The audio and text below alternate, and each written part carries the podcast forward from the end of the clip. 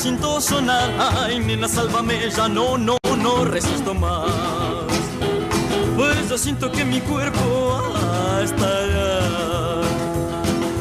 tom, tom, tom.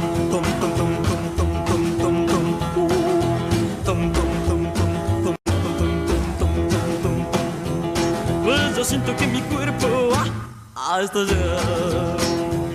Pues yo siento que mi cuerpo Qué lindo ponerle música el lunes, ponerle atmósfera pe- pesada, juntarnos otra vez a cumplir con esta hermosa costumbre de juntarnos con la muchachada, hacer lo que más nos gusta, hablar del astro. Y por cucaracha me dicen, está Julián, te saludamos Julián, bienvenido a tu casa.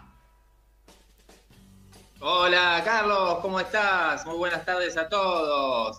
Hoy la verdad que tenemos un programón bien completito. En principio acá sonando el rock del Tontons, conmemorando los 60 años de este primer rockabilly en castellano. 60 años nada más y nada menos el, a cargo del gran, del maestro Johnny Tedesco, ¿verdad Julián? Exactamente. Recordemos que el primer rockabilly en el mundo lo hizo el rey de rock and roll Elvis en sus comienzos con That's Alright Mama allá por el año 54 y por primera vez se hace en castellano porque hasta ese entonces se hacía versiones de rock and roll y rockabilly pero eh, traducidas al castellano. Eh, la primera canción de autoría propia la hizo el maestro Johnny Tedesco y hoy lo vamos a celebrar entre otras cosas. Cómo nos gusta celebrar a nosotros, siempre tenemos excusa. Y no es la única, hoy también se cumple un aniversario, no hoy, el sábado, ¿no? El, el, el 11. ¿Hoy qué número es, Julián? Ayer. Ayer, Hoy es claro. 12. Hoy es 12. El 11, ayer mismo, se, se cumple el aniversario de la presentación del Astro en el Feld Forum del Madison Square Garden. Un, un espectáculo que no podemos dejar de comentarlo por lo, todo lo que significó y porque nadie lo igualó todavía. Nadie hizo nada parecido de la escena local eh, por esos lares. Exactamente, amigazo. Así que, ¿qué te parece? Ya que tenemos tanto contenido, arrancamos con la primera columna. Una columna que eh, hace su estreno nue- nuevamente en esta cuarta temporada. A pedido del público. media medalla. A pedido del público, la media medalla vuelve, atmósfera pesada. Con ustedes, Julián Ariel Alesis, Otarandi. Muchas gracias, amigo Carlos, ahí de estudios. Eh, y bueno, en este caso recordamos Media Medalla son dos canciones que tienen ahí un punto en común, con lo cual, bueno, son dos canciones que se encuentran de alguna manera. En este caso, el punto en común es la ragazza. Atenti. Ah, me estás Eh, hablando en obviamente, estamos italiano. hablando de la ragazza, nos estamos refiriendo al idioma italiano, la lengua de Dante. Y fíjate la casualidad que eh, el amigo Johnny Tedesco, obviamente, sangretana, hizo una canción allá por 1964, eh, grabado en un simple, cuyo lado B es una versión en italiano también hecho por eh, el rey de la canción, Palito Ortega, que se llamaba Sábato Será, y el amigo Johnny interpretó un temazo que se llama Cuando vedrai la mia ragazza. No sé si me salió bien el italiano. Perfecto, Julián. Impresionante. Bueno, muchas gracias. Gracias, gracias, porque yo sé que vos sos un entendido en la materia. Por eso, por Bueno, eso yo mismo. Le, le comenté a Johnny sobre esta canción, a ver si le traía algún recuerdo. Y bueno, y él me, me comentó textual, no, no tengo el audio, así que voy a reproducir lo que él me, me comentó eh, por mensaje. Me dice, me gustó inmediatamente cuando la escuché, en el momento en que RCA, bueno, Johnny grababa para la RCA, obviamente, RCA Italia envía este tema sugiriéndome grabarlo.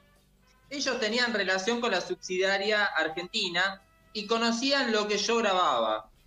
No dudé y pedí un estudio para hacerla. Es una canción rock spaghetti, ¿no? Rock Diría que me sentí Spaghetti. como pez en el agua. La sangre tira, me dice Johnny Tedesco, y claramente le sale en un perfecto italiano. Una gran canción que vamos a escuchar a continuación, pero me gusta que vaya pegadito con la otra media medalla, así que voy a presentar a ambas. La segunda canción, obviamente, es de El Gitano, querido, el ídolo de América, Sandro. Sandro. Sandro. La- claro que sí, que en 1969 graba al italiano, con la base de, de la versión original, una ragazza e una chitarra. mirá, mirá qué No sé si me curioso. salió bien, pero más o menos sería así. Es un simple que sale en 1969 allá en Italia, cuyo lado B es Ya, del eh, versionado de la canción en español Ya, también de autoría de, de Sandro y Oscar Anderle. Este, en este caso, la versión fue traducida por un tal Daniel Pase. Vaya a saber uno quién es el señor, si habrá sido un tano de allá, de, de- del sur de Italia, ¿eh? amigo de Don Corleone, que, tradujo esta fabulosa canción del ídolo de América. Así que a continuación vamos a escuchar la seguidilla. ¿Cuándo vendrá la mía ragazza? Eh, una ragazza y una guitarra, Rivederce. Amigo mio, quando a casa tornerai.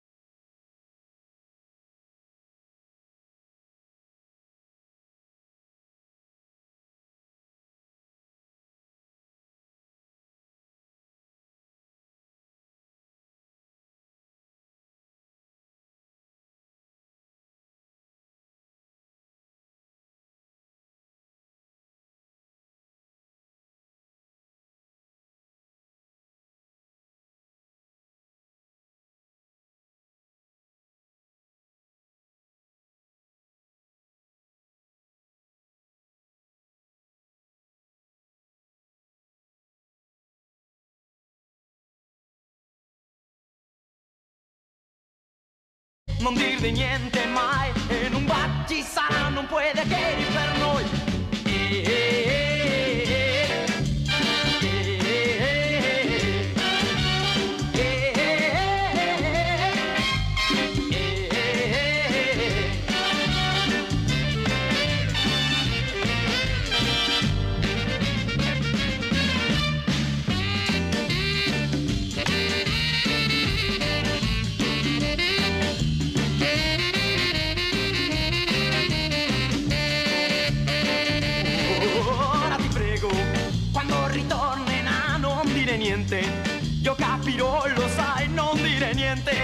non dire niente mai e non va ci sarà non puoi di che per noi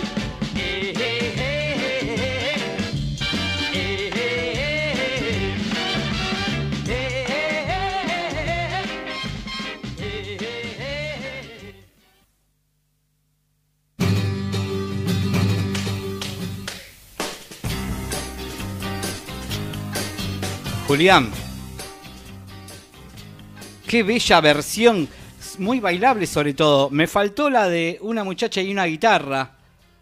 En la versión italiana o me equivoco. Pedísela, pedísela. Compañero, amigo, operador, Leo.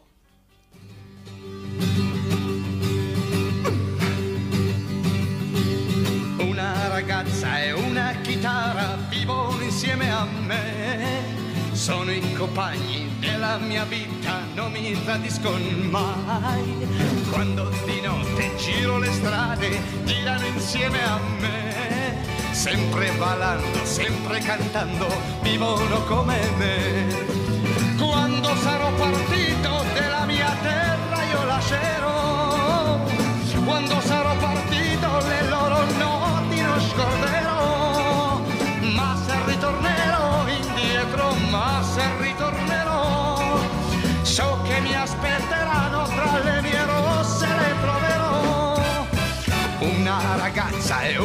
Chitarra vivono insieme a me. Sono i compagni della mia vita, non mi tradiscono mai. Allora, una ragazza e una chitarra vivono insieme a me. Sono i compagni della mia vita, non mi tradiscono mai.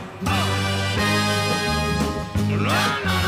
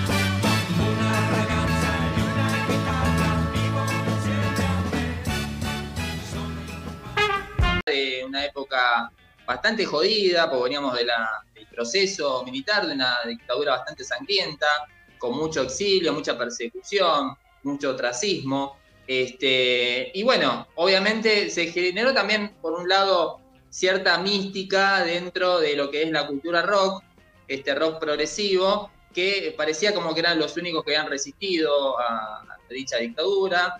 Después, obviamente, fueron usados por la propia dictadura en la, guerra de Malvinas. Este, pero la cuestión que, bueno, en los 80 habían quedado un poco desdibujados dentro de lo que tendría que ser la historia oficial de ese rock que había nacido en los 70 para muchos. Eh, habían quedado des- desdibujados dos figuras muy claves dentro de lo que tendría que ser eh, los orígenes de nuestro rock and roll, que estamos hablando nada más ni nada menos que de Johnny Tedesco y de Sandro, obviamente. Eh, Johnny venía, bueno, obviamente, si se quiere, de cierto alejamiento de la escena local, porque en los 70 había estado mucho tiempo radicado en Estados Unidos.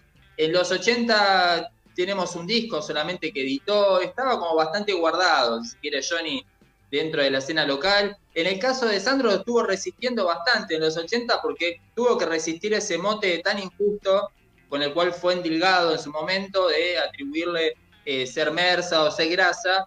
¿Por qué? Por la propia inteligencia de ese momento, la intelectualidad progresista que con ciertos tintes de psicobolche eh, eh, acusaba a ciertos artistas de los 70 de haber sido, digamos, colaboracionistas del régimen, cosa, digamos, que es completamente injusta para el caso de Sandro, porque Sandro nunca manifestó ningún signo eh, partidario y mucho menos de apoyo al régimen dictatorial.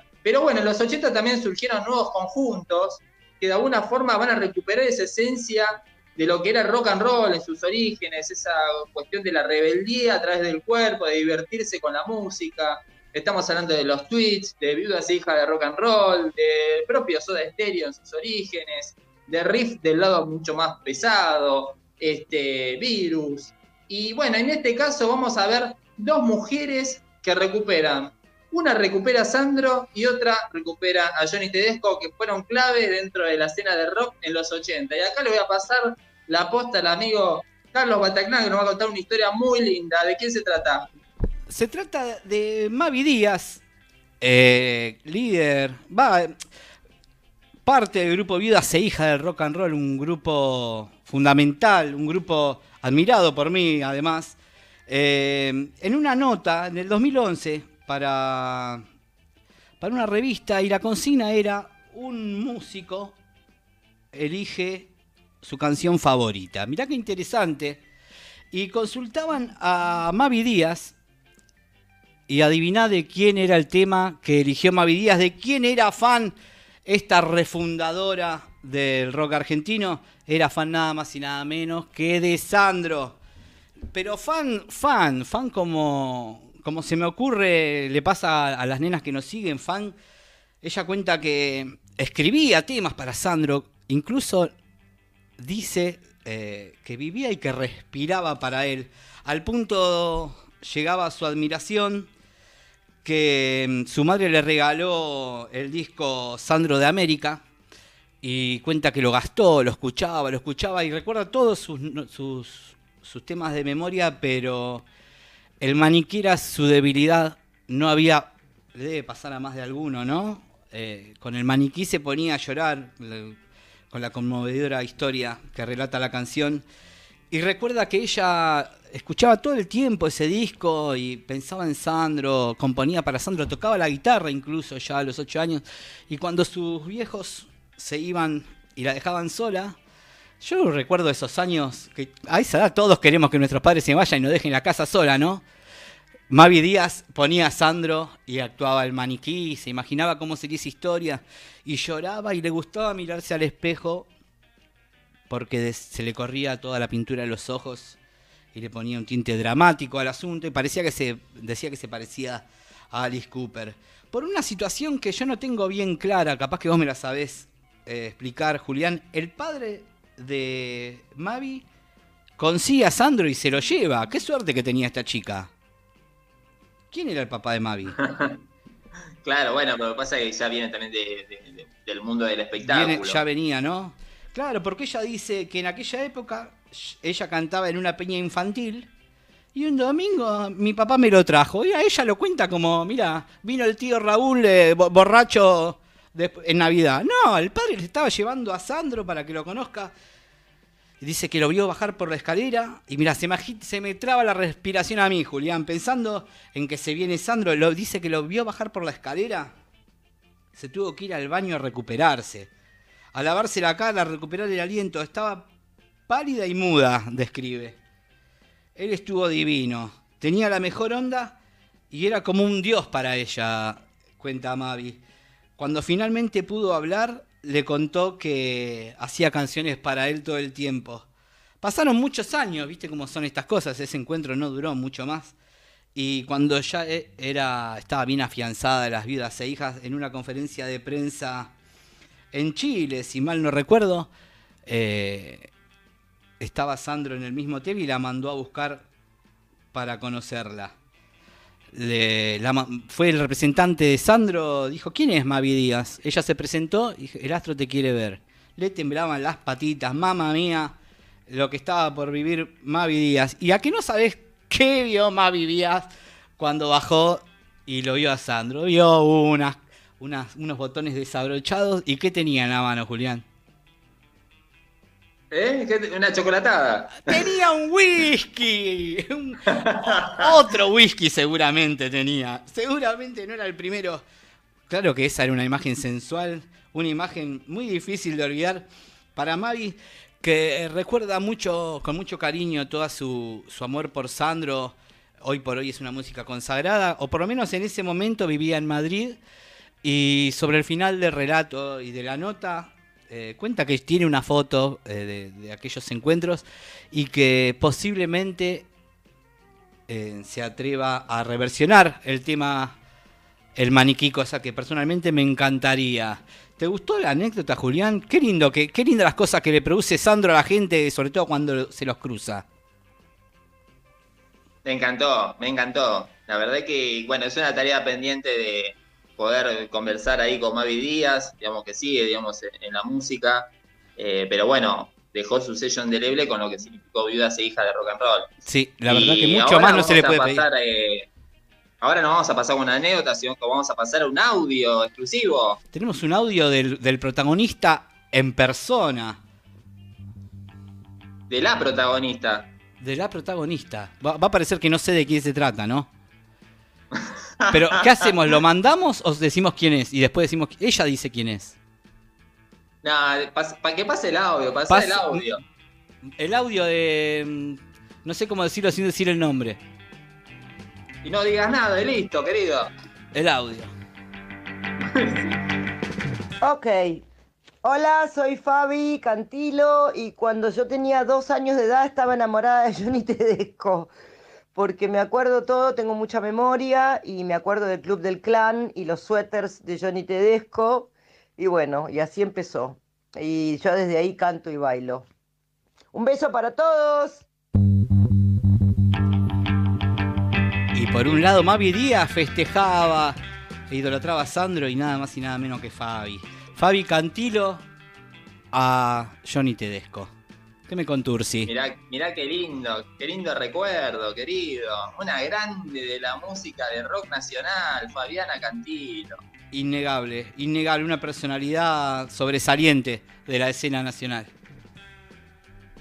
Claro que sí. ¿Y ahora qué te parece para celebrar? Musicalicemos digamos, esto, amores de infancia, si se quiere, ¿no? Yo sé a lo que te juventud. referís. Yo sé a lo que te referís.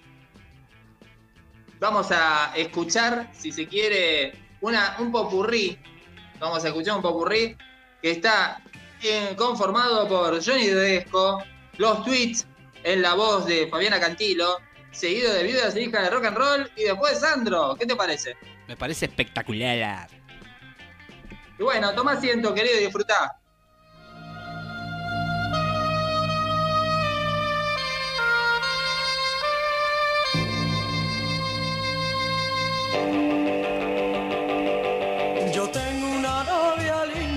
Se parece a Cleopatra.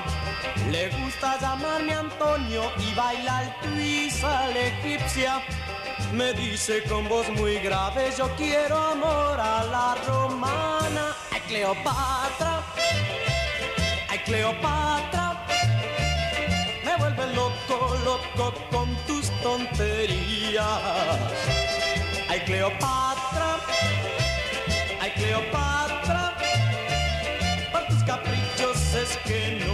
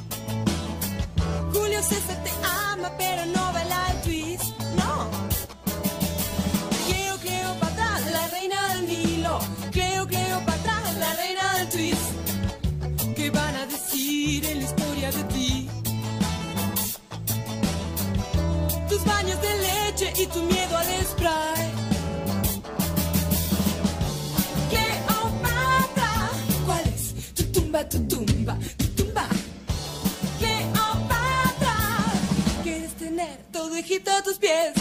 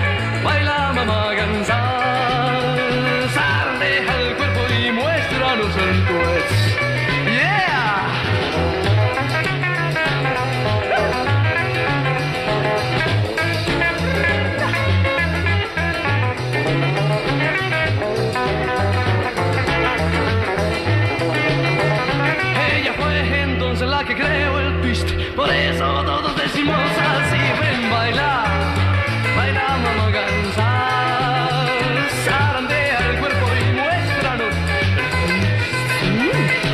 Ella fue entonces la que creó el twist, por eso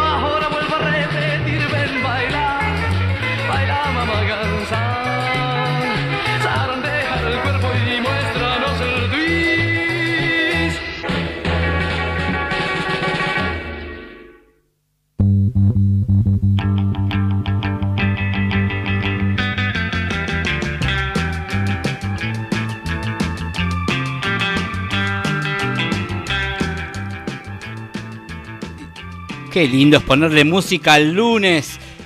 Julián, vos elegiste estos temas, un genio de la vidis.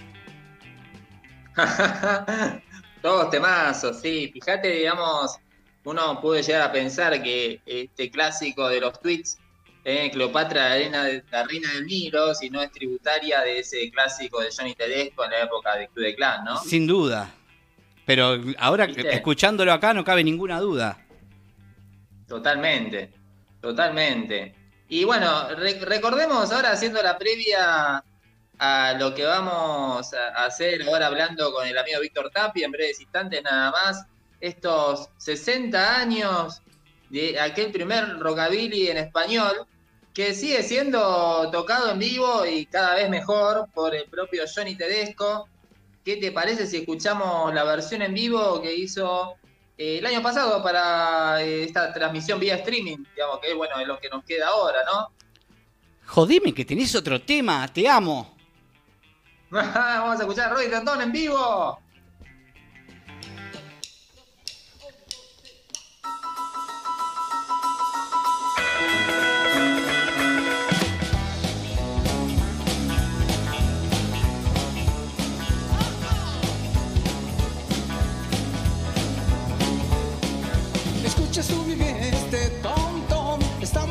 Bosque los dos muy solos. Si tú quieres quedarte, nena, yo ya me voy.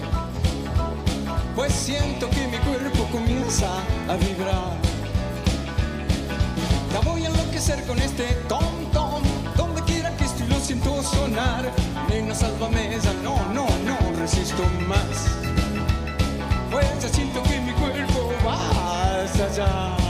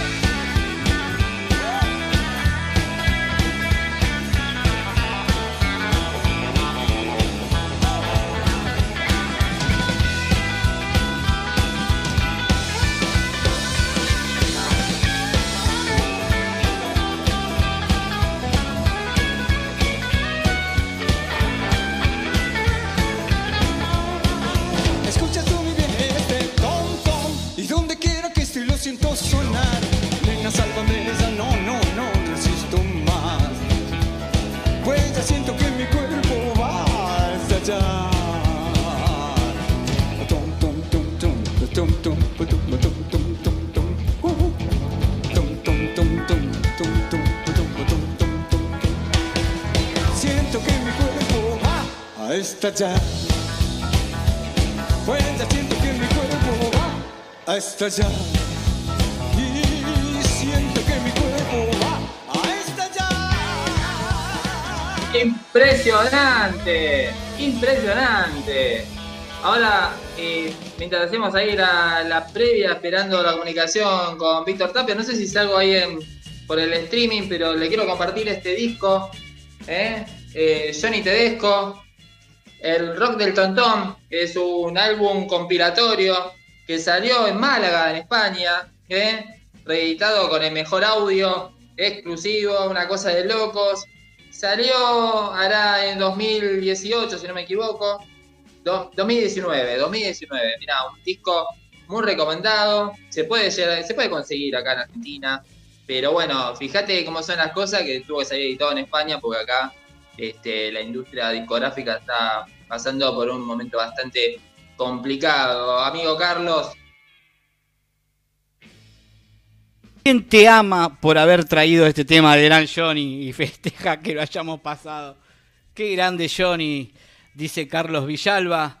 Mientras me dicen por cucaracha que el arribo esperado está siendo real y lo tenemos a Víctor Tapia, el niño prodigio. Víctor Las Vegas, ¿cómo estás? ¿Cómo andan? ¿Todo bien? Qué lindo escucharte, Víctor. Igualmente, lindo escucharlos a ustedes en esta fecha tan especial eh, que tenemos con este aniversario que se avecina de la grabación de semejante tema como ha sido y es el rock del tontón, ¿no? Con un reconocimiento internacional de toda la escena de rockabilly, versiones en España, versiones en Francia, versiones en Estados Unidos, todas cosas que nos hacen reflexionar un poco de a veces cómo en la Argentina nuestro propio legado lo despreciamos, lo ninguneamos o directamente lo olvidamos, mientras que en otros países, incluso países ajenos a la Iberoamérica, eh, lo reconocen eh, hasta coleccionistas ingleses, coleccionistas británicos, estadounidenses, me han dicho el, el papel que ellos creen, eh, sostienen que tiene el rock del tontón en lo que es la génesis del rockabilly en castellano, ¿no? Un temazo. Ahí, ¿cómo andás, querido? Eh, ¿Cómo andás? Como para ilustrar un, para ilustrar un poco lo que estás eh, diciendo, eh, el último antecedente que, tuvimos a las claras fue el documental que sacó eh, Santolaya para Netflix, eh, Rompan Todo, donde, bueno, Johnny Tedesco no aparece mencionado, aparece ahí capaz perdido en la parte del Club de Clan, pero no fueron capaces de mencionar la importancia de él dentro de nuestra historia local, sobre todo. Totalmente, totalmente. En realidad ahí hubo claramente lo que vimos en el primer capítulo de la mentada serie, una decisión editorial totalmente adrede, ¿no? Elegir como representativo de la música de un programa televisivo que aparte fue un programa breve y un programa que abarcó muchas músicas, incluso ajenas al rock and roll, ¿no? El rock and roll era una música más en eso. Elegir Media Novia de, de Palito como representativo y no elegir nada del repertorio de Tedesco en un documental sobre rock and roll, un documental sobre rock, y queda claro cuál es la intención, ¿no? Que es básicamente instalar eh, lo que yo diría la aceptación mediante la negación, que es decir, bueno, sí, hubo rock en la Argentina de los 50 y primeros 60, pero era así, ¿no? Como el palito, y esto es dicho sin ningún ataque a la hora de palo, sino decir, bueno, sin voz de rockabilly, sin contrabajo de caja, sin eh, guitarra como la que eh, la de Roberto Méndola, sin ninguna de las características del rockabilly. Entonces, como decir, bueno, o sea, había un- una especie de rock a la Argentina pasteurizado y instalar, ¿no? Que en nuestro país no existía el género rockabilly como eh, se conoce, como es, cosa que, por supuesto, hay más ejemplos, pero el, el caso de Johnny con Robert Tontón, composición hecha en el 58, cuando era un pibe, un adolescente, es muestra clara de que existía eso y de que era llevado al surco y con, con mucho éxito, ¿no? Exactamente. Aparte, bueno, eh, vamos a, si- con estos pocos minutos que tenemos, lamentablemente, me gustaría ahí como que sitúes a los oyentes eh, cómo es que surge Roddy Tontón y por qué, además de ser el primer rockabilly en español, porque es tan importante dentro de la carrera del propio Johnny Tedesco. Exactamente. Por un lado, lo que es lo biográfico de Johnny, esto fue creado en el barrio porteño de Villurquiza, lo cual bueno, es muy importante por la cantidad de músicos en la génesis del rock, mismo el amigo Fernando Bermúdez Lores, era vecino de allá. En el caso de Johnny, compuesto en la casa de Mariano Hacha, al 2850, y grabado el 18 de abril del año 61, en, justamente en sus primeras sesiones para RCA, con Roberto Améndola, en guitarra eléctrica, otro joven de Villurquiza, joven de barrio, alumno de Oscar Alemán, eximio músico, y por otro lado, complementado con eh, músicos, podemos decir, sesionistas, me refiero a Ray Nolan, quien venía del jazz, eh, Juan Colón en contrabajo, y en, en la batería también otro músico con una eh, vasta trayectoria, me refiero a José Pepe Corriales, y digamos que tomo esto como para ir concluyendo que Robert Tontón, para mí, lo que marca, aparte de, una consolidación del rockabilly en castellano, es el, el fin eh, de- del rock and roll de orquesta argentino, ¿no? Vamos a decir que la diferencia, lo que sería la diferencia en Inglaterra entre un Tony Crombie, que acá sería un Eddie Pequeñino, por ejemplo, y un Cliff Richard. Está ahí la diferencia. Pero un fin de ese rock and roll de orquesta de jazz que no es un eh, algo que se da de manera abrupta y como un quiebre, porque vamos claramente la formación que graba es mixta. Es una formación de dos músicos sesionistas del jazz argentino y dos jóvenes rockeros de barrio. Por lo tanto, aún ahí tenés una transición histórica para un periodo en que ya en los primeros 60 empieza cada vez más a primar la banda sobre la orquesta, ¿no? Eso creo que es muy importante y es muy simbólico ese personal de grabación de Robert Tontón. Sin lugar a dudas, amigazo. Y bueno, y aparte, eh, se constituye la, la primera grabación de, de, de Johnny Tedesco, fíjate, qué, qué importante, ¿no? Exactamente. Recordando que en la prueba él había tocado a Blue Suede Shoes y a pedido de la discográfica es que le solicitan material en castellano y material propio. Esto es muy importante también, ¿no? De cómo eh, desde la misma égida de una multinacional como RCA se apostaba al rock en castellano y se le daba un lugar, quizás no principal, más se le daba un lugar al rock con temas propios. Eso también es muy importante. Lo que les traje para por mi parte es un testimonio de otro pionero del rock argentino, quien estuvo ya en los años 50 con los cometas argentinos. Para mí, sin duda, el de la guitarra eléctrica argentina, constructor de las primeras guitarras eléctricas del país, quien eh, luego fue miembro estable de la banda de Johnny Teco en esos años, me refiero a Tito Hielo. Un saludo breve, pero eh, muy lindo para, para el gran Johnny. Ahí paso.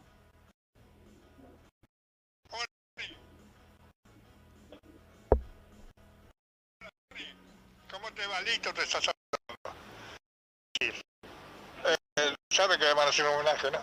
Te van a hacer un homenaje por el rol de Tontón. Me acuerdo, ese es el primer rol argentino que hizo un argentino. Que me vení con el Charlie García este. Te felicito, Johnny.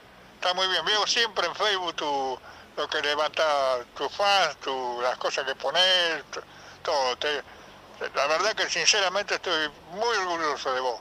Eh, te mando un saludo y ojalá que vaya todo bien y que siempre vamos a estar bien. Este, un abrazo grande, Johnny. ¿Qué me vienen con el Charlie García este? Qué grande. Hace- haciendo amigos con Ita y Hielo, señores.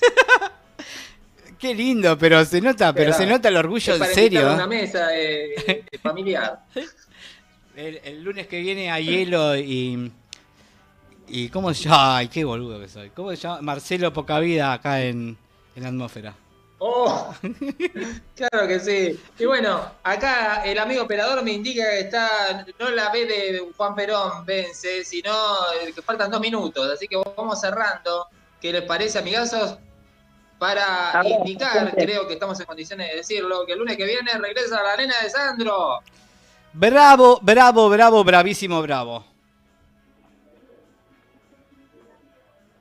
Y bueno, yo te, por mi parte yo ya estoy, ¿eh? Yo- Víctor, Carlos, chao. Víctor. saludá a tu gente, Víctor. Gente. bueno, hasta el lunes que viene. Esto ha sido todo por hoy, con la promesa de volver. Adiós.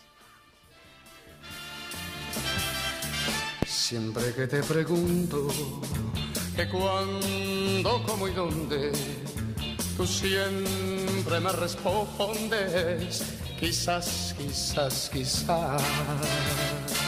Y así pasan los días y yo ahí desesperando y tú, tú contestando, quizás, quizás, quizás. Hey, si a tu ventana llega una paloma,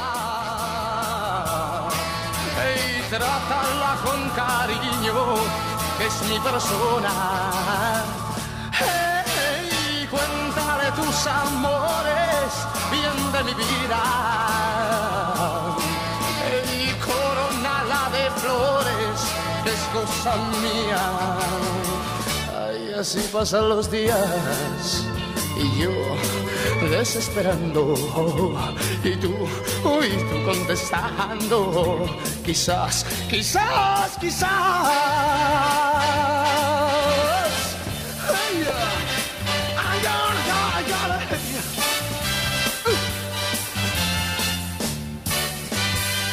Ay, si a tu ventana llega una paloma,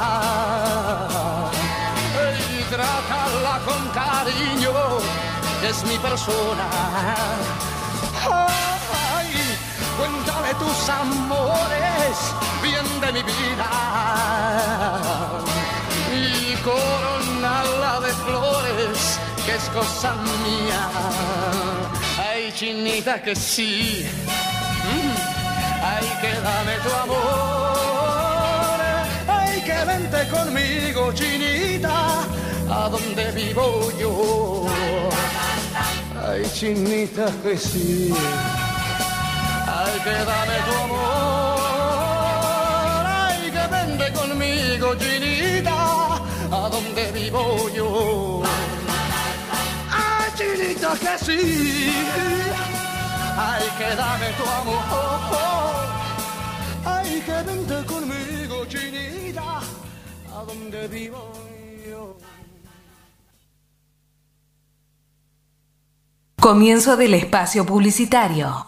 El coronavirus produce una enfermedad. Volvimos de la tanda publicitaria. Todavía no me y nos sorprende porque no estábamos acostumbrados.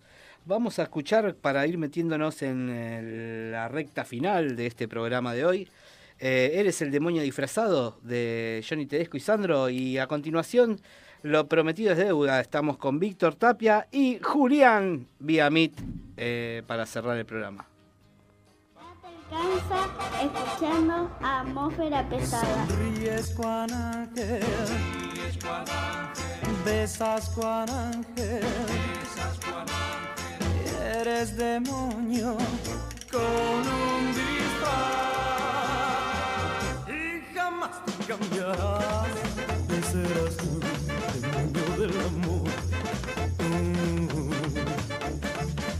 Sonríes y yo sonrío, dichoso de tu amor. Y después mi felicidad se cambia por dolor. Ríes como un ángel, Ríes como un ángel besas como un ángel, y besas como un ángel. y eres demonio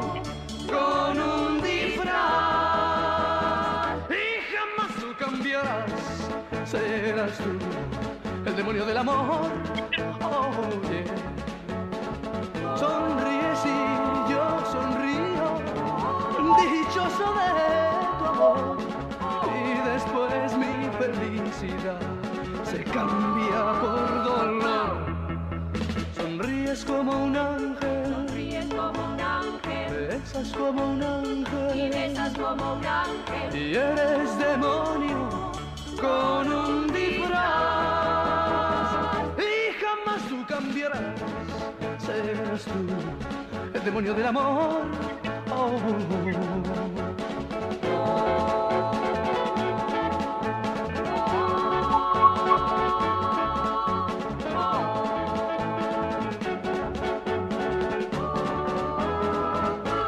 jamás tú cambiarás. Serás tú el demonio del amor oh yeah sonríes y yo sonrío dichoso de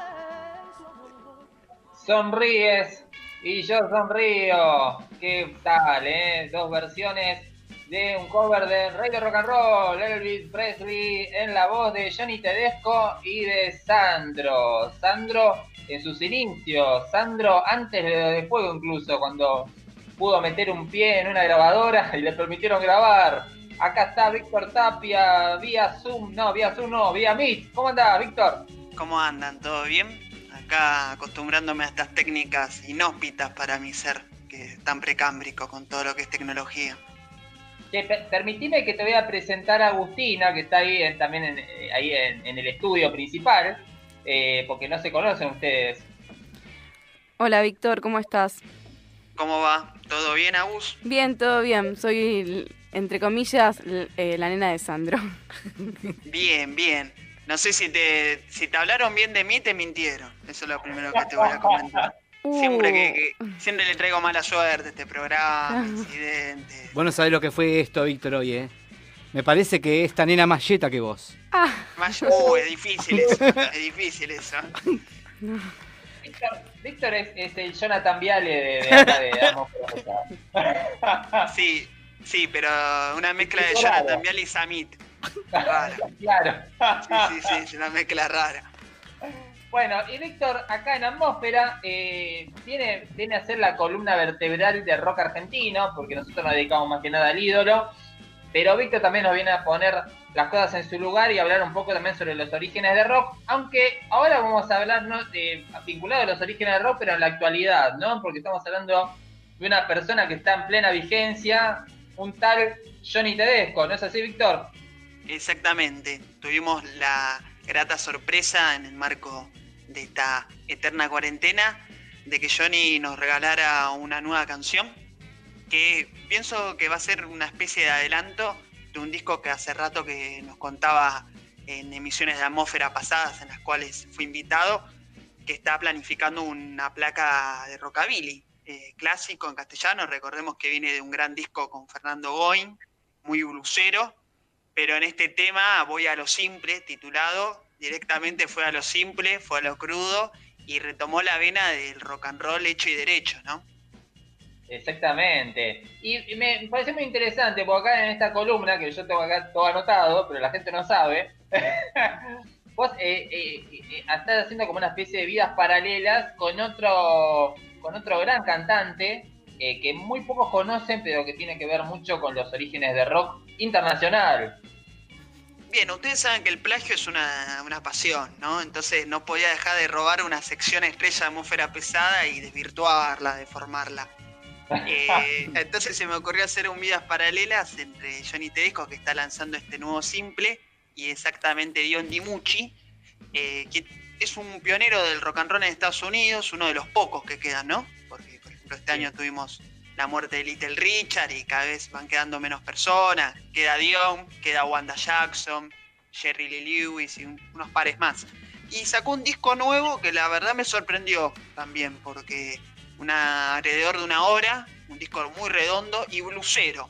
Así que hizo lo que Johnny eh, acaba de efectuar en su disco anterior. Exacto. Un tipo con mucha suerte, porque estaba leyendo que el tipo zafó de subirse al avión donde se murió Buddy Holly y Richie Valens. O sea, el día que eh, es declarado como el día que murió rock and roll, ¿no? Eh, aquel fatídico accidente por avión en, en 1959, si no me equivoco. Eh, bueno, supuestamente eh, Dion iba a subir al avión y le cedió el lugar a Richie Valens. Se caga de risa. Hay alguien parece que que, que Estaba pensando lo mismo, Víctor. El tipo dice, en una declaración, dice que eh, evitó subir al avión porque dice que era muy caro y le iban a cagar a pedos. El tipo era menor, entonces los padres le iban a retar. Anda en micro, pibe. Es más Y bueno, rata que yo también. Tampoco gracias están los padres. Así que hagan en casa a sus padres, ustedes niños de sus hogares. Pienso un poco también eh, que este, esta anécdota, eh, nosotros le pusimos un poco de humor, pero bueno, bastante trágica y con muertes muy Sí, jóvenes de pionero del rock and roll, también tuvo un correlato histórico en el sentido de que Dion pudiera ser uno de los pocos referentes del rock and roll que a comienzos de los 60 siguiera metiendo hits, ¿no? En el medio de ese interregno en el cual eh, el rock and roll clásico empieza a desplazarse hasta lo que fue la invasión británica. Y Dion fue uno de los que metía gitazos, gitazos. Y aparte que en Argentina se hicieron muchos covers. Por ejemplo, Sí. la famosa canción Rana Brown Sue, acá traducida como Susi la Coqueta. eh, bueno, fue muy versionada Susi la Coqueta por diversos grupos locales. Así que dejó una marca fuerte. Yo te diría que Airbag tendría que pagarle regalías por eh, ese, ese plagio a Ronald Lanzau. que con Ese, sí, todo eso fue. ¿Cómo Ese, dice? una- ¿Cómo bueno, dice? ese Ronald Lanzau. Fuerte la acusación. Sí, obvio, escuchame. Haga, haga la presentación judicial, yo lo apoyo. No. Bueno, ¿y qué, qué vamos a escuchar, Víctor, ahí de, de Dion? Así la gente lo, lo conoce. Bien, eh, vamos con un. Metiendo gente en lo estas personas. ¿Me- ¿Querés poner airbag, Julián? A También, ¿no? Hacemos vidas paralelas y la airbag Dion. Bueno, Y vamos a escuchar un tema que seguimos con la Jetta, porque es el número 13 del disco. Tiene 14 temas y nosotros elegimos el 13, porque bueno, somos así. El tema se llama Way Down, I Won't Cry No More, eh, dicho con el mejor inglés eh, que he podido cosechar en estos minutos de práctica. Y de es un tema, este. Julián me remarcaba fuera del aire que es el tema más Dion del disco, porque en realidad es un álbum muy blusero y no tan eh, rockabilero, por así decirlo. Y es un. Todo el álbum tiene colaboradores, ¿no? Porque se llama Blues with Friends. Y bueno, Dion se trajo a Jess Beck, a Paul Simon, a Van Morrison, a una cosa de locos. Trajo un seleccionado, Bruce Sprinting. Y en este tema hay un músico, Steve Van Sant, que es miembro de la banda de Bruce Sprinting y aparte es conocido como actor, actuó en Los Sopranos y varias cositas más. Así que si quieren vamos con, con este temilla. Dale, vamos a escuchar un poquito.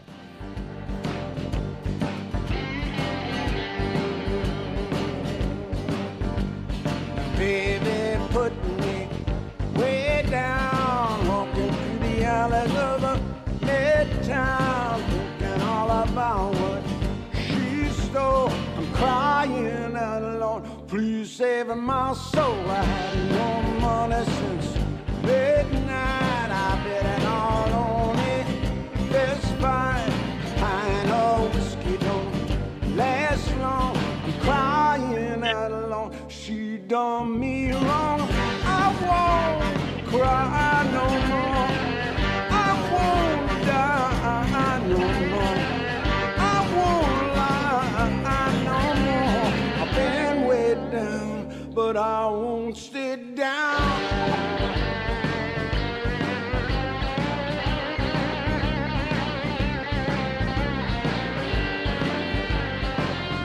Impresionante. No sé si lo puedo ir así, ¿no? Porque yo no veo nada acá. Pero estamos escuchando a Dion, Sí. eh, Way Down. Y eh, yo decía, le decía a Víctor que es un tema muy, muy Dion, porque me hace acordar a uno que se llama Born to Cry, uno de los grandes éxitos de, de Dion ya solista, de 1962, porque tiene, digamos, ese, ese juego de voceo muy particular de, de, de fraseo, ¿no? Voceo de fraseo de, de Dion en las canciones, este, este temazo.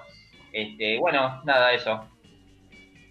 Lo interesante también entre Dion y Johnny es la conservación de la voz que tienen, que es algo realmente asombroso. creo que es el instrumento más difícil de conservar, realmente. la voz. 81 años tiene Dion. Exactamente. Y ambos también tienen otra particularidad que son descendientes de italianos.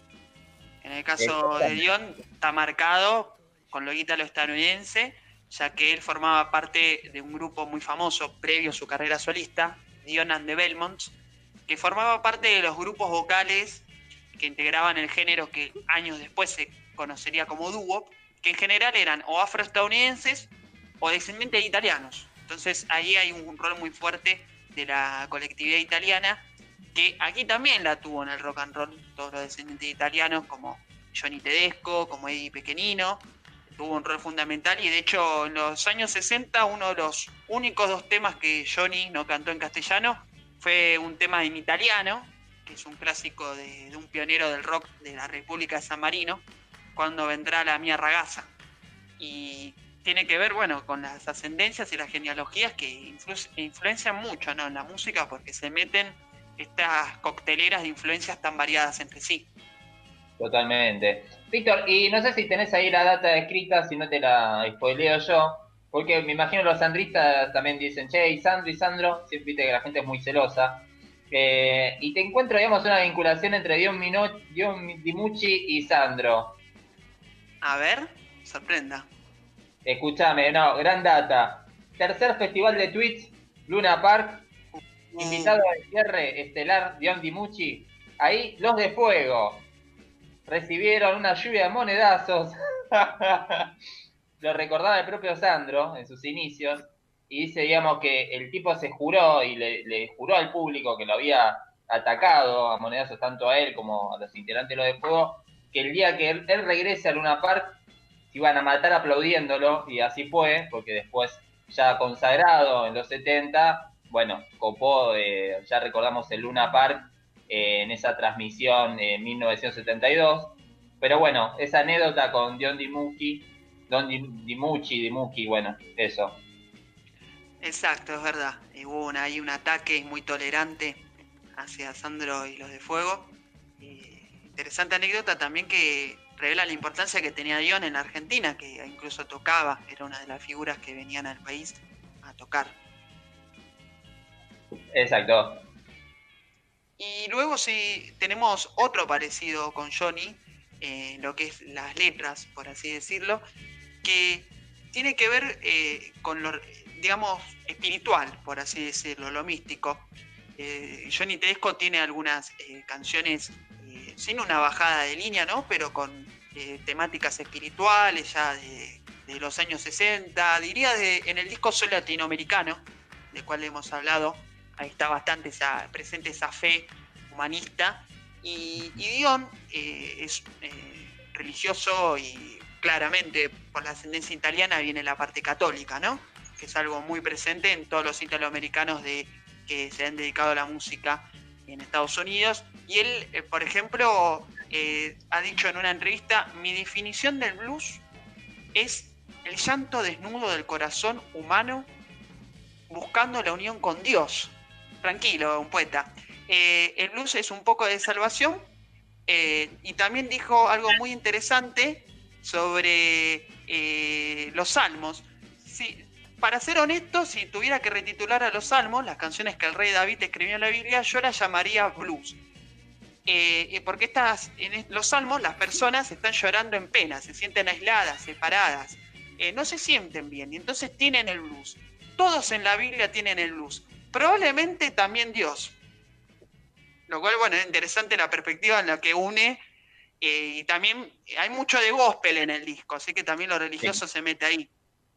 Muy buena, muy buena declaración y muy, muy interesante, de hecho, ¿no? Como para ver esta, esta relación entre la música y la religiosidad. Y, de hecho, bueno, el gospel siempre está presente, dando vueltas en tanto, en- eh, sobre todo en los orígenes de rock and roll, ¿no, Víctor? Exacto, y aparte la unión de pueblos, ¿no?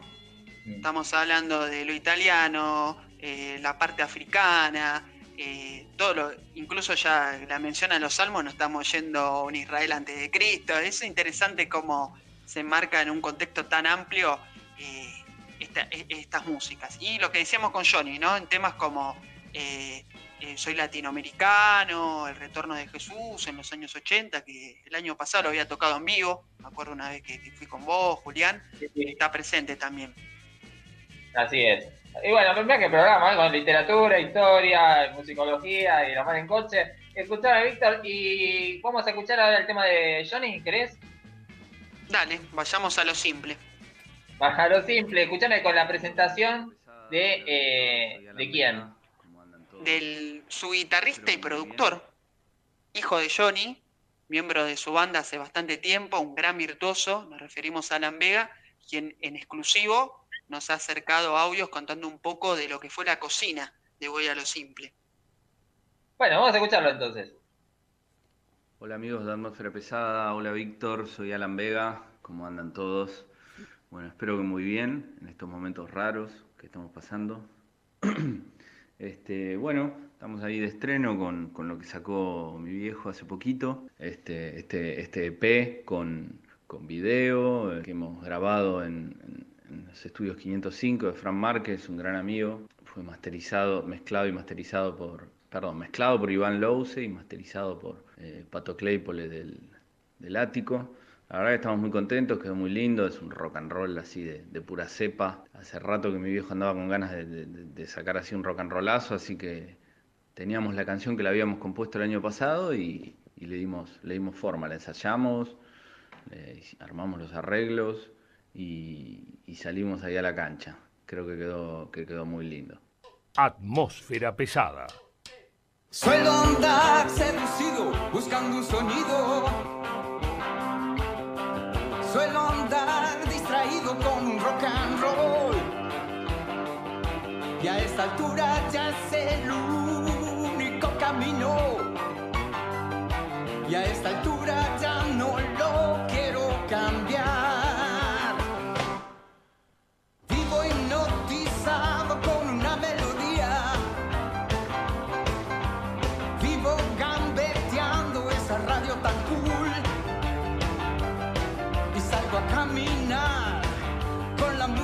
Fuerte.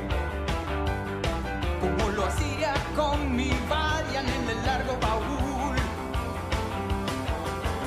Voy a lo simple, no hay tiempo para la confusión.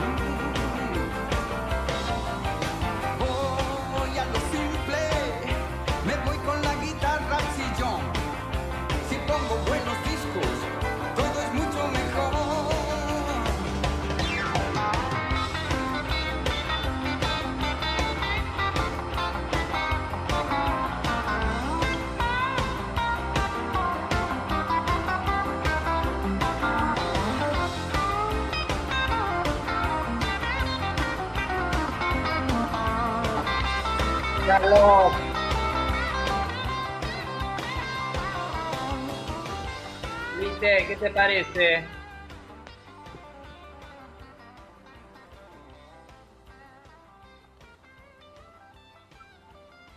¿Viste? ¿Perdón?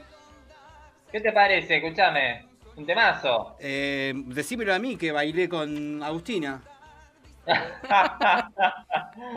Impresionante. Voy a lo simple. El nuevo corte de Johnny Tedesco, Víctor. Espectacular. Gustó ahí en el estudio, parece. Agustina, decime lo que dijiste. Nos pusimos a bailar. Con distanciamiento social igual acá. Obvio, que sos vigilante, envidioso. Bailar, bailaron con el, eh, con el aro, de la misma manera. Nosotros vamos a reabrir los boliches en dos meses así, todos bailando el hula hula. Escúchame, Víctor, bueno, es un gran temazo con ahí con la presentación exclusiva de Alan Vega, que además Alan Vega también está en un proyecto eh, solista, ¿no? Exactamente. Es un proyecto que viene desde el año pasado en cuanto a lo que es lanzamientos discográficos eh, y hay material para escuchar y interesante porque no solo a las dotes ya conocidas en lo que es la guitarra eléctrica y en lo que es la producción también se suma su voz, ¿sí? Que también eh, está dotado al respecto. La realidad que siempre lo hablamos con Julián, Alan es un musicazo que es muy poco conocido y relevado por la prensa y aparte hay que decirlo con todos los puntos sobre las sigues, eh, no está en esa banda por ser hijo de Johnny, está porque es un músico bestial y tiene obviamente una química espiritual muy fuerte con su padre tocando, pero realmente es un músico que impresionante y a conocerlo y a difundirlo. Totalmente. Es más, acá en este programa lo vamos a difundir y vamos a escuchar entonces un poquito de, de su corte de su último trabajo, Ojos Abiertos. Yo el año pasado saqué mm, el primer corte del disco que voy a sacar, que se llama Ojos Abiertos, que está en todas las plataformas. Este, por suerte tuvo muy buena repercusión, es un, un rock canción. Y bueno, estoy eligiendo a ver qué, tema saco como segundo corte. Eh, tengo ya varios grabados. Y, bueno, son siempre los géneros que, a mí me gustan, ¿no? Este, todo lo- una mezcla afroamericana entre blues, country, rock and roll, rock, soul. eh, así que bueno, tenemos un poco de todo. En cualquier momento estaré sacando algo nuevo y por supuesto que los voy a mantener al tanto de todo. Un abrazo grande.